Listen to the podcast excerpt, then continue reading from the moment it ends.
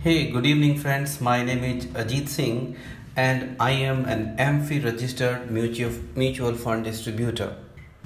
I'm into practice of distribution of mutual fund for the last 10 years, and I feel encouraged to share my knowledge, my experience with other other people who can also benefit from the same.